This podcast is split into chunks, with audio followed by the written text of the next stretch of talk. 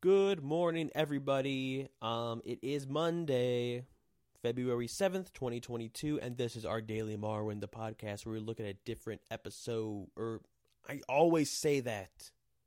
I always say that. Even when I don't say it, I have to stop myself from saying it, because it doesn't make any sense to look at a different shot from a movie for each episode of a podcast. The natural thing would be to look at a different episode of a T V show. But no, we're looking at a different shot from Welcome to Marwen every day to see what can it tell us about our life and our day. Now, yesterday, uh, the Steve Carell character, he was walking through the forest, and then he turned his head at the end. I don't think I ever mentioned that at the end because it kind of got a little existential. It was kind of a wild weekend. I had to, I was kind of grappling with the task of um, what we're doing on this podcast.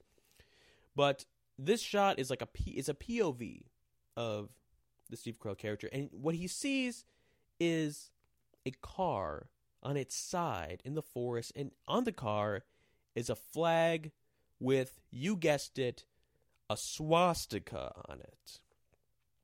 Um, so, I mean, it's a nice looking shot. The lighting in the shot is very nice. It kind of looks like a painting, you know? Light coming through the trees, the way it's composed with the car there.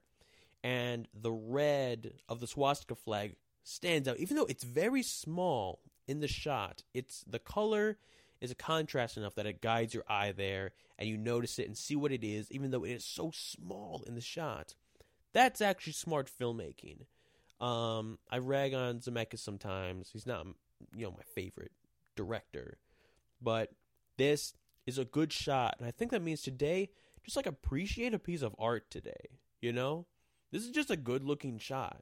And look at something in your life. Maybe you walk past a building that just looks good. Appreciate it. Maybe you see a painting or a photograph. Appreciate it. Appreciate art today. That's a good message, right? Yeah, appreciate art. Okay, do that, please. I always say, I don't know what, I always like just say, like, do that. Like, I don't want to, like, command you to do anything, but whenever I say that, I mean, if you want to do that, or I suggest you do that. You don't have to do what I tell you to do, but you can do it. You can do it. I think it would be good for you. Oh my God. Okay. Have a great day. Goodbye.